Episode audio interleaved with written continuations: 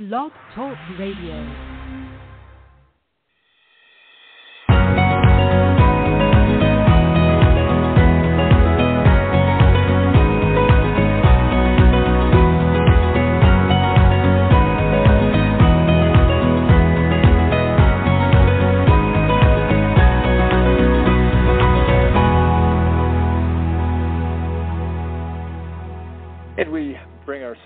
Back together again for another conversation uh, here on Viatorian Voices. Conversations on the way.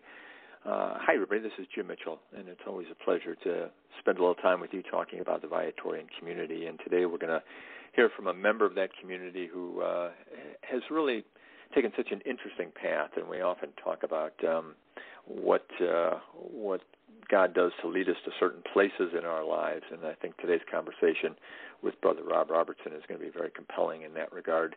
Um, we'll find out about his history uh, as a teacher, a campus minister, a counselor, and other stops along the way. So, first of all, Brother Rob, thanks for taking the time to be here today. Really looking forward to talking to you.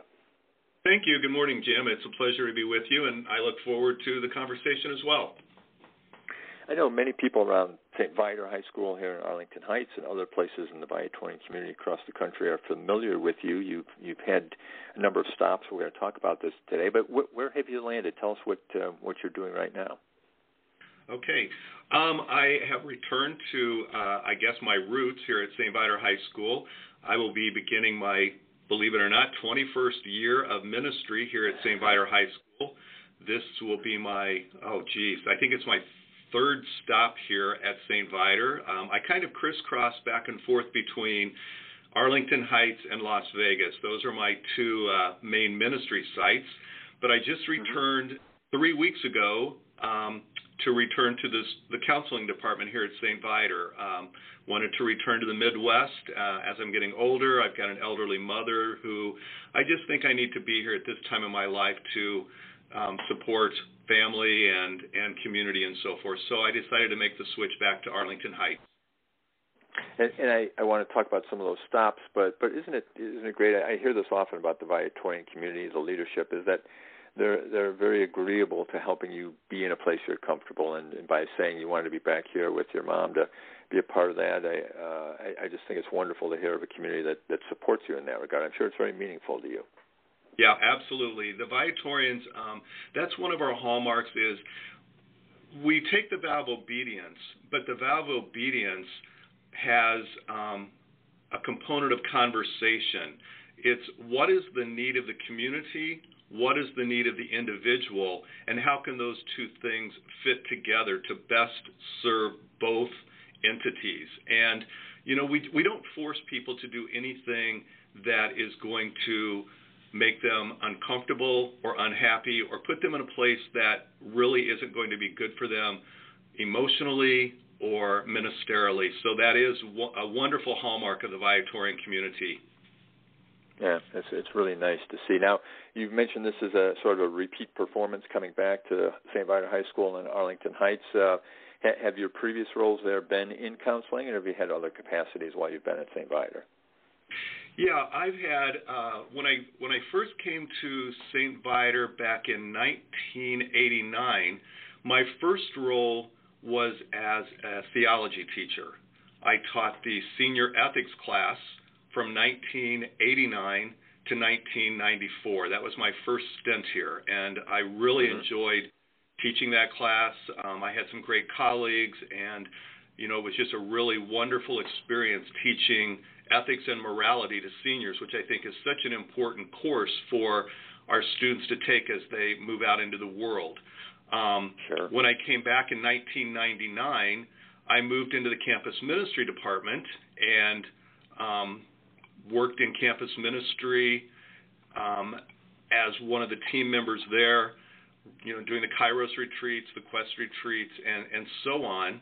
And then in 2004, when the principal was named, she had been a school counselor, and I'd always expressed a desire to maybe move into school counseling. The president at the time, Father Tom Von Behren, asked me if I would consider it, and I said, Yeah, I would like to do that. So I moved into mm-hmm. counseling in 2004. I went back to school, got my master's in school counseling, and began in 2004. And I was here at St. Viator from 2004 until 2015 when I moved back to Las Vegas again and continued as a school counselor um, out there. Yeah, I was going to ask. In, in, in, I know in Las Vegas there's both uh, a, a school component, high school component, and a parish.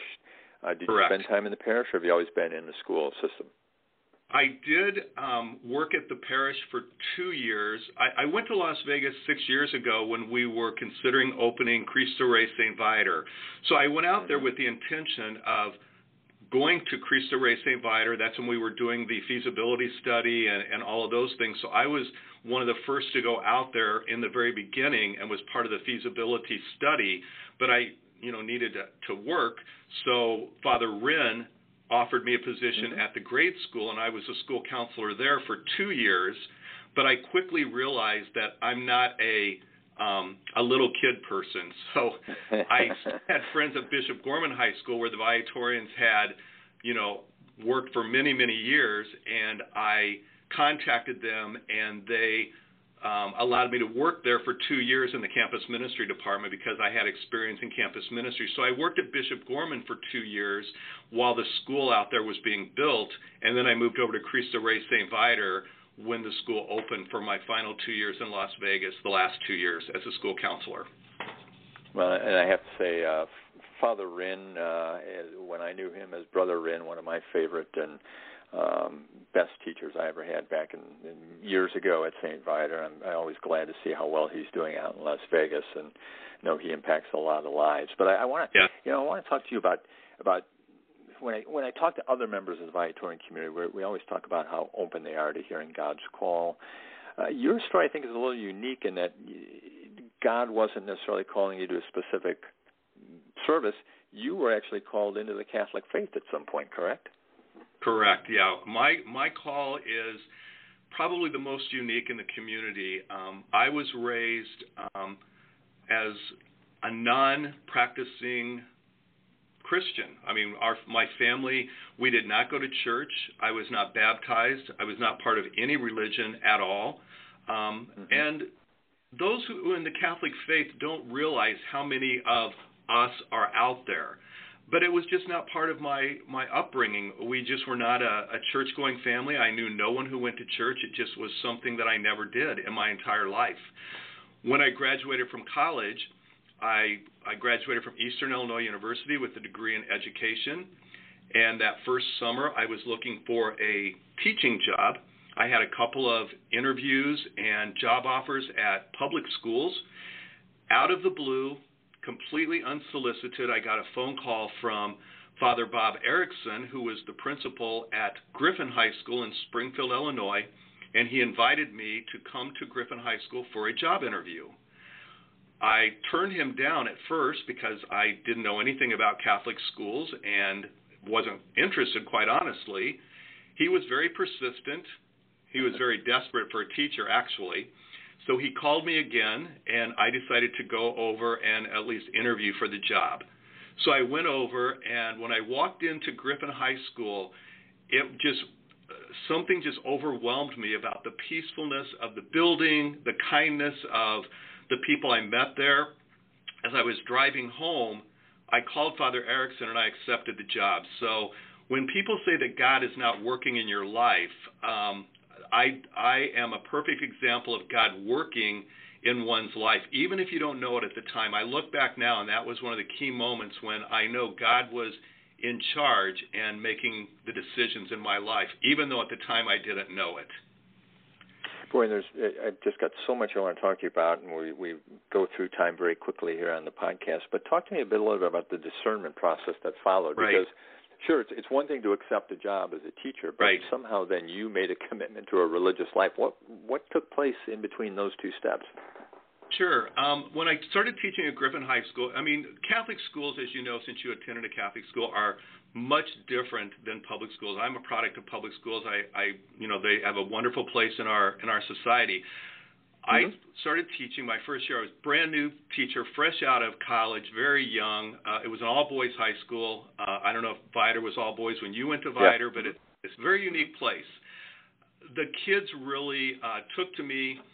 They had a retreat program there, and I went on my very first retreat ever um, as a young man, and I was just touched by the honesty, the openness, the sharing of those young men on that retreat, and something called me to want to explore further this whole religious aspect and spirituality that people have in their lives. So I went on many more retreats, and also during that time, I met two people who later became Viatorian associates Karen Cutler and Kim Martinez, who were young women at the time serving our church, who later became Viatorian associates and are some of my best friends even today.